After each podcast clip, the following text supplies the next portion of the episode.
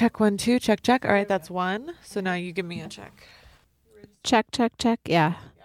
Yeah, okay, good. Should we start over this or just go from here? Let's just go. All right. Let's just feel it. All right. Let's do this, Alyssa. Recommend something to me. Anything. Can I recommend like a couple things? Wow. Uh, New York City. it's really good. I'm obsessed with the new Tame Impala, even though it's like a guilty pleasure. I'm kind of embarrassed about it, but I, it just sounds really good to me. If you didn't already have it, I would recommend the AeroPress coffee maker to you. Watch Broad City. Uh, watch Comedy Bang Bang. Um, telling the truth. Easy. Yeah, I recommend being honest, I guess. Like that's that's the first thing that came to me. I highly recommend the show Desperate Housewives.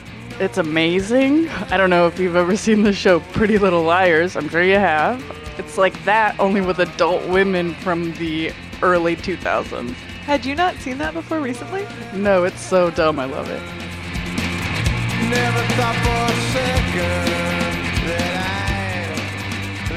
From a converted broom closet in downtown Seattle, it's the Sub Pop Podcast.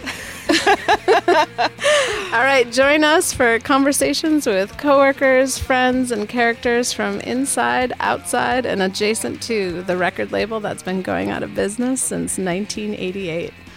Your hosts for this season will be me, Alyssa Atkins, and Arwen Nix. Hi, Arwen. Hi, Alyssa.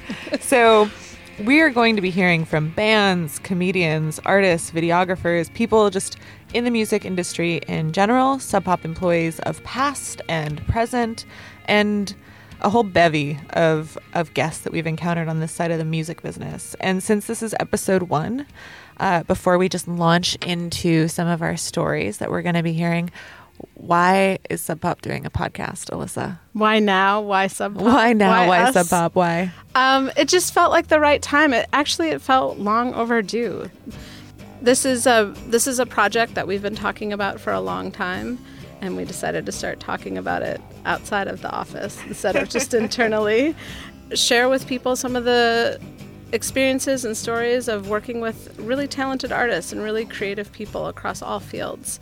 And after three decades of being a, a, label, nearly three decades of being a mid sized, moderately successful label, there's a lot of stories to tell and a lot of good stuff happening. Yes, and it's like there is definitely a bit of a family feel of Sub Pop. It is not that big of a place. There are a lot of people who have worked here for a really long time. You've worked here for how long, Alyssa? I've worked here for over 10 years, but it's still a small enough record label, small enough company that you really are in the mix with everybody. Like you are, we're all connected and working together very closely. And you're very effective. And I don't mean to throw any shade on anything that anyone does at Sub Pop, but you're a big group of weirdos that yeah. kind of talk to each other like 50 siblings that are all hanging out in an office together eating popcorn constantly in a way that I've never seen. And I think that's one of the reasons why I was brought in as a little bit of an outside perspective to figure out like which of these stories are just like office legend that are funny to us or funny because you were there and which stories are worth like telling to a more general audience and like letting people in, like pulling back the curtain a little bit on like Sub Pop artists and Sub Pop's history as a label. Yeah, definitely.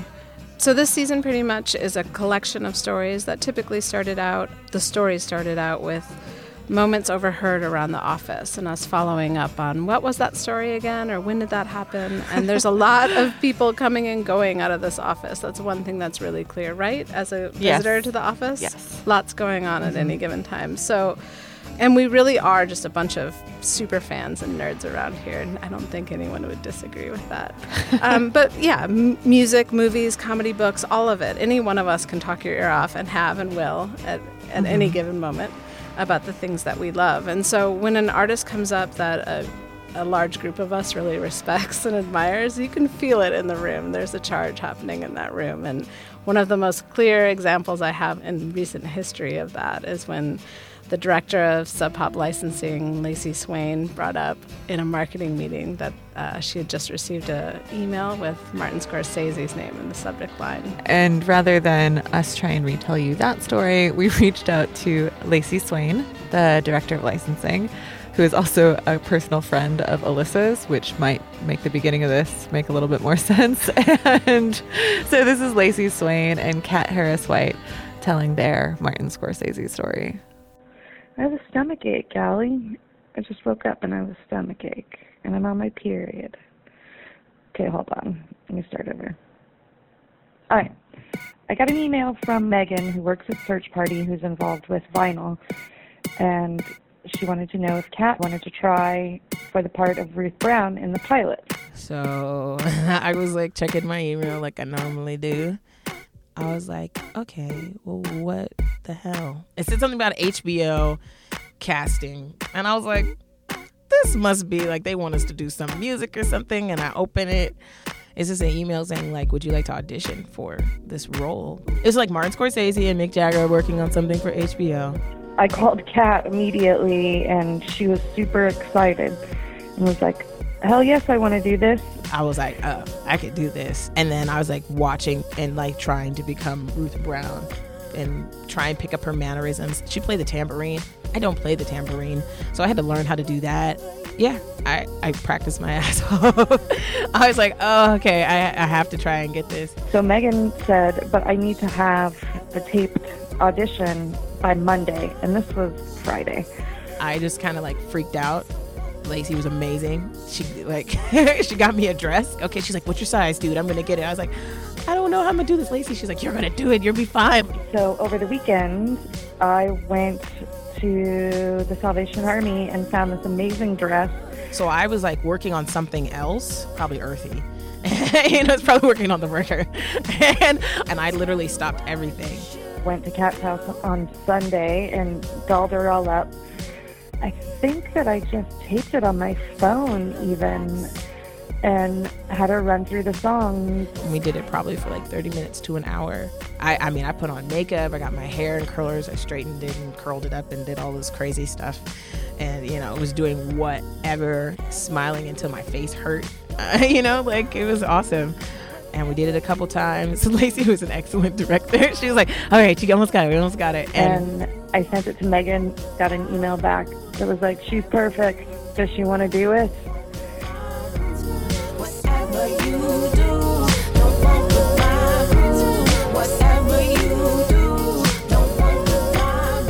While I was filming, he was there and he came out and he was like, fantastic, doing a good job, doing a great job. Just keep it up, just keep it up.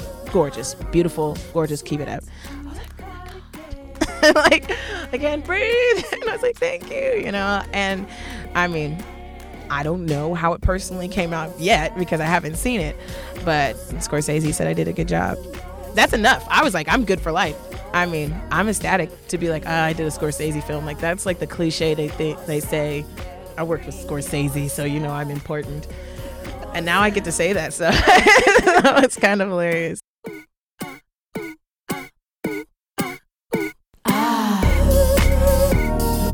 Sub Pop's director of licensing, Lacey Swain, and The Satisfactions, Kat Harris White, talking about what it was like to audition and then get cast in vinyl. Cast in a bit part, hopefully. Hopefully, when it comes out, which it's scheduled to come out in the early part of 2016. Yeah, and at the very least, we know that the back of her head is in the trailer. the back of her head is for sure in the trailer for vinyl. And I will tell you, I would take that. I'll take just the back of my head in a trailer. See, I would Martin not. Scorsese. I couldn't work that hard for something like that. I Oh, think no way. The trivia of just being able to say, No, that's I- me, the I- back of my head. I just think that Kat is a much harder worker than I am.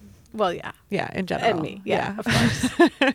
Good job, Kat. Yes, congratulations, Kat. We're very proud of you. Oh, now we have a quick message from our sponsor, which is us. Sub Pop. Us. Yeah. This Sub Pop podcast is brought to you by the Sub Pop Mega Mart.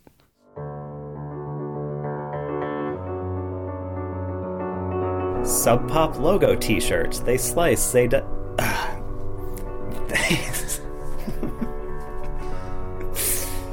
Sub Pop logo t shirts. All right, stop. Okay, so um Stuart, can I buy records at the Sub Pop Mega Mart? It's the main thing we sell. Do you also sell t-shirts?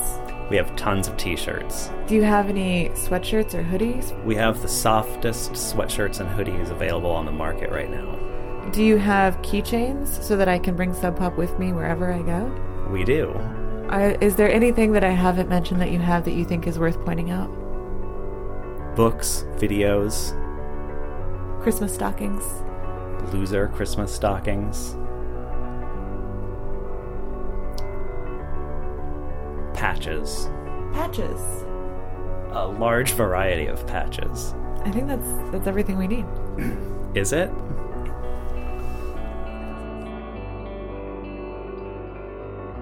So the person that you just heard being harassed by me in that Megamart ad was Stuart Fletcher, who we have been working with on this podcast. He's been helping us with some interviews and some edits and the website. And in this next piece, it's actually Stuart who is interviewing Shearwater's Jonathan Meiberg. Um, and Meiberg has been in Shearwater for over a dozen years at this point, but he also has this much longer love affair with studying birds, which Right. is equally long love affair. Yeah. Do we want to say love affair and birds in the same sentence? Well, I mean, not like in a gross way, not Yeah. like in like a Yakima way or something, or wherever that horse thing happened. Um, no, in like a legit scientist way. Jonathan Meiberg is a legitimate scientist who studies birds, and he is working on a book about birds of prey and their relationships with people that is more complicated than I completely understand. But he and Stuart sat down for a few hours, and here is an excerpt from that conversation.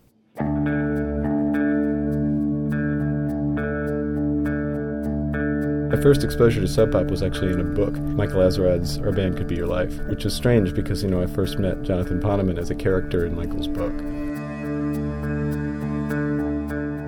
The birds were here before I noticed them in my life. Um, now, when I walk down the street, I notice them all the time. They were there before. I mean, I knew about Sub Pop a little bit because I'd seen the logo. Um, I knew about Nirvana. I remember when that was happening. I did not like Nirvana when they came out. I do now, but I didn't get it at the time.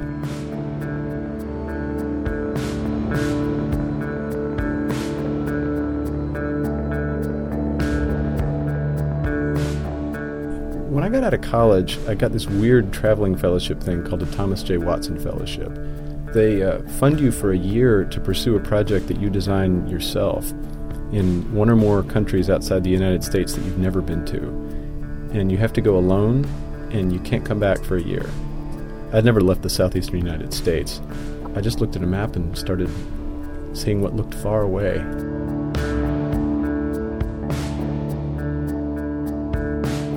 I've had a band now. I mean, Shearwater's been a band for 13 years. You know, the first records are not very good. They're like training records. You know, I, I, there you can find them, but I don't, you know, make them real available. Um, but I'm glad I made them because I couldn't have made the later ones without the first ones.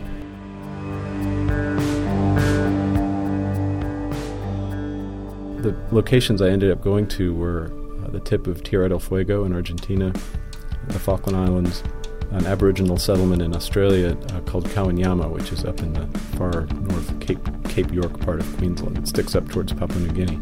The Chatham Islands of New Zealand, and then uh, an Inuit village in the Arctic uh, called Kimmirut, which is on Baffin Island. So I went away for this year. I came back from it and was just totally destroyed, and it's taken me many years to sort of uh, right myself from that experience.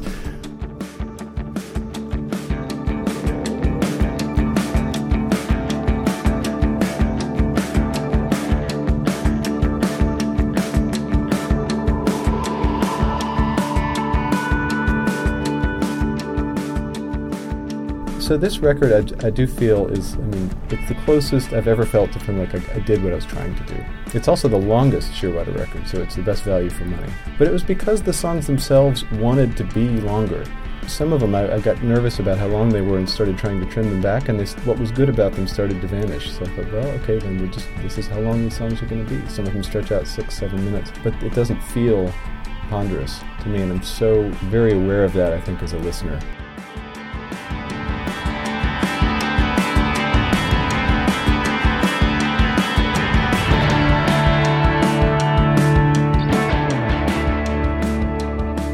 One interest that's been, you know, abiding for me ever since that fellowship that I told you about was a strange set of birds that I first met in the Falkland Islands on that trip. They're this intelligent, social, curious, comical species. And they're called striated caracaras. They're actually related to falcons.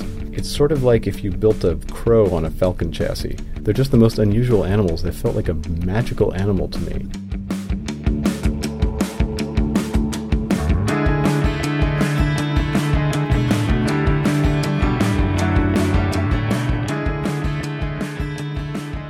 Instrumental music, I think, is you can be more patient with because it doesn't demand your attention in the same way that a singer does.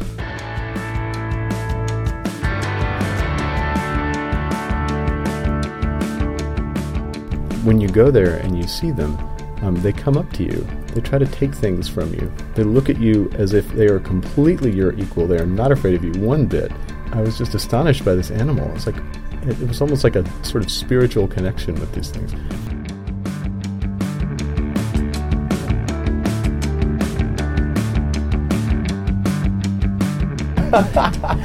it is it's sonically it is like I'm, I'm I'm prouder of this one sonically than I have been of any of them. That's that's an absolute truth. I just was so pleased with what we were able to do in capturing sounds that meant something to me. Yeah. Like each individual sound had you know it wasn't just like this sounded like a great snare drum. It had some kind of emotional quality to it. You know, it was really important to me.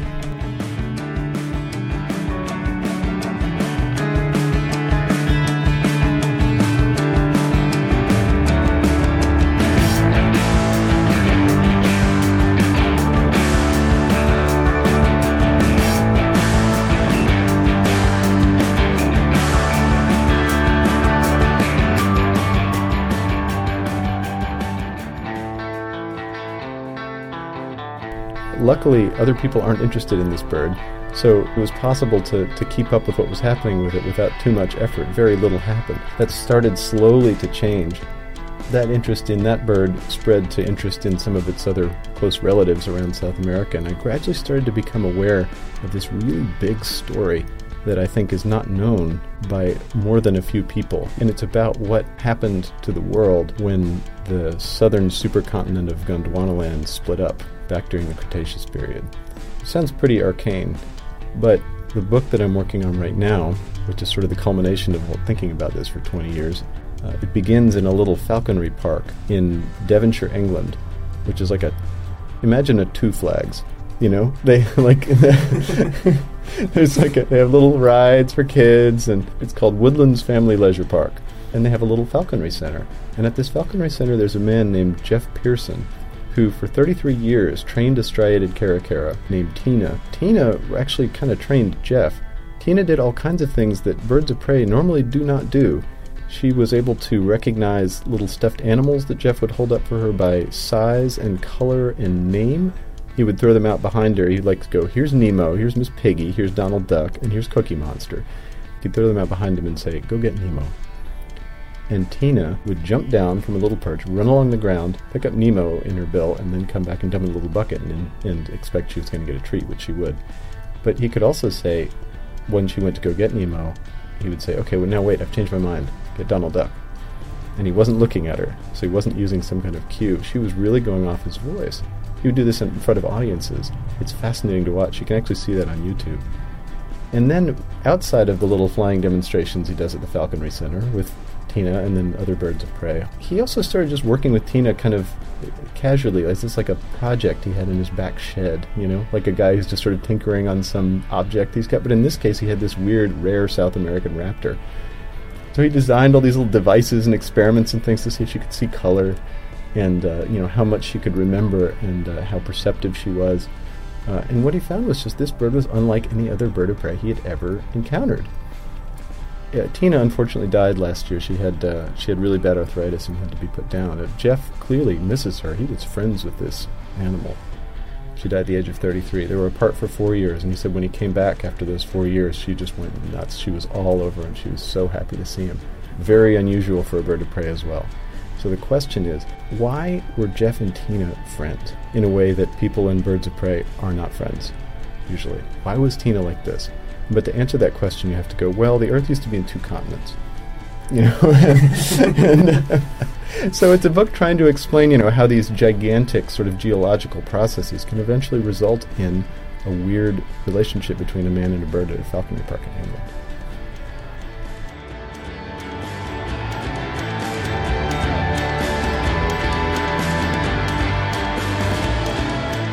That was Shearwater's Jonathan Meiberg. His record, Jet Plane and Oxbow, is out now. Yes. Yeah, listen to it. Buy it at the Mega Mart. Better buy it from the Mega Mart. Yeah, there you go. Next week on the podcast, we hear from Hardly Art's Sarah Moody, where we may or may not explain the relationship between Hardly Art and Sub Pop. And we also have a conversation with Noel and Jessica from Mass Gothic, who were nice enough to let Alyssa drag them into this weird murder studio room that we built on the second floor. um, and we're going to save most of that interview for episode two, but we wanted to play this little snippet for you. It's uh, Jessica talking about the the secret language she has with her family.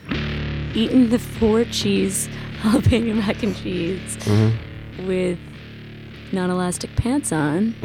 Elastic. Elastic. I always say You non-elastic. always say non-elastic I know pants it's elastic when you're talking like, about. I know. pants that I would. I would never want to be like eating a full pound of pasta with non-elastic pants. But I, I just like the way it sounds better. Non-elastic. Like, like It sounds great, It sounds it's great, Just doesn't it? the thing you're talking about. no, about. it's not at all the thing I'm talking about.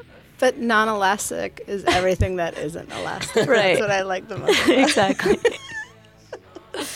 it's like a. It's like a thing that. To say like, oh, I It's got like to put saying, my like, non non-solid drinks.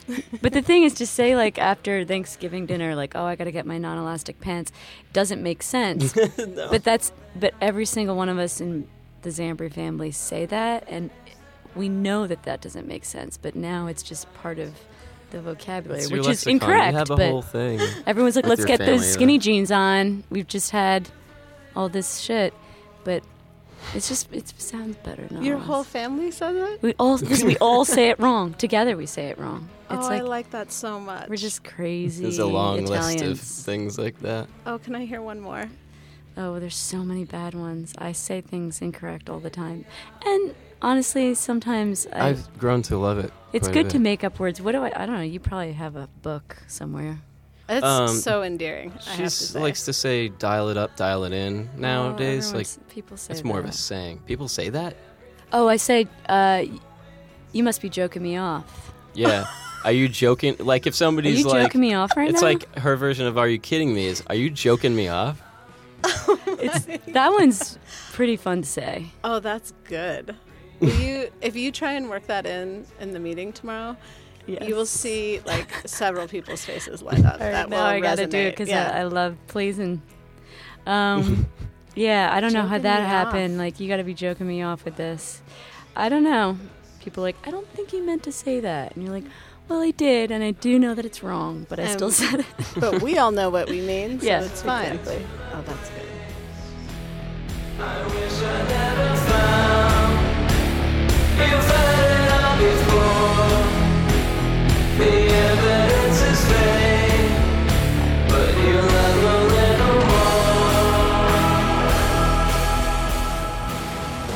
Tune in next episode for more from Mass Gothic. This episode, we heard music from Mudhoney, Dissatisfaction, S, Mass Gothic, Shearwater, Chad VanGaalen. I think that's everybody, but to be sure, go to our website. There's a playlist with everyone that everyone's music that we use today. And on that same website, you'll find a sign up for our newsletter. Yes, newsletter. We have a Subscribe- newsletter. Subscribe to this podcast if we're up and running. yes, you can also write to us. Uh, you can email us. We're a podcast at subpop.com. You should. Tell us sto- stories you want to hear. Yeah. And we're going to put new episodes out every Wednesday for the next 10 ish weeks with a very, very special season finale that I am so excited for. um, thanks for listening. I am Arwen Nix with the effervescent Alyssa Atkins. Thanks to These Satisfactions, Kat Harris White, and Shearwater's Jonathan Meiberg for allowing us to interview you and being so game. We really appreciate it. Also, we want to thank Stuart Fletcher for all his help with season one of the Sub Pop podcast. Sure. Thanks, Stuart. and uh, a very special thanks to the Sub Pop brass, General Manager Chris Jacobs, Vice President Megan Jasper, and the Overlord, the President of Sub Pop Records, Jonathan Poneman. Thanks, Thank. JP. Thank you.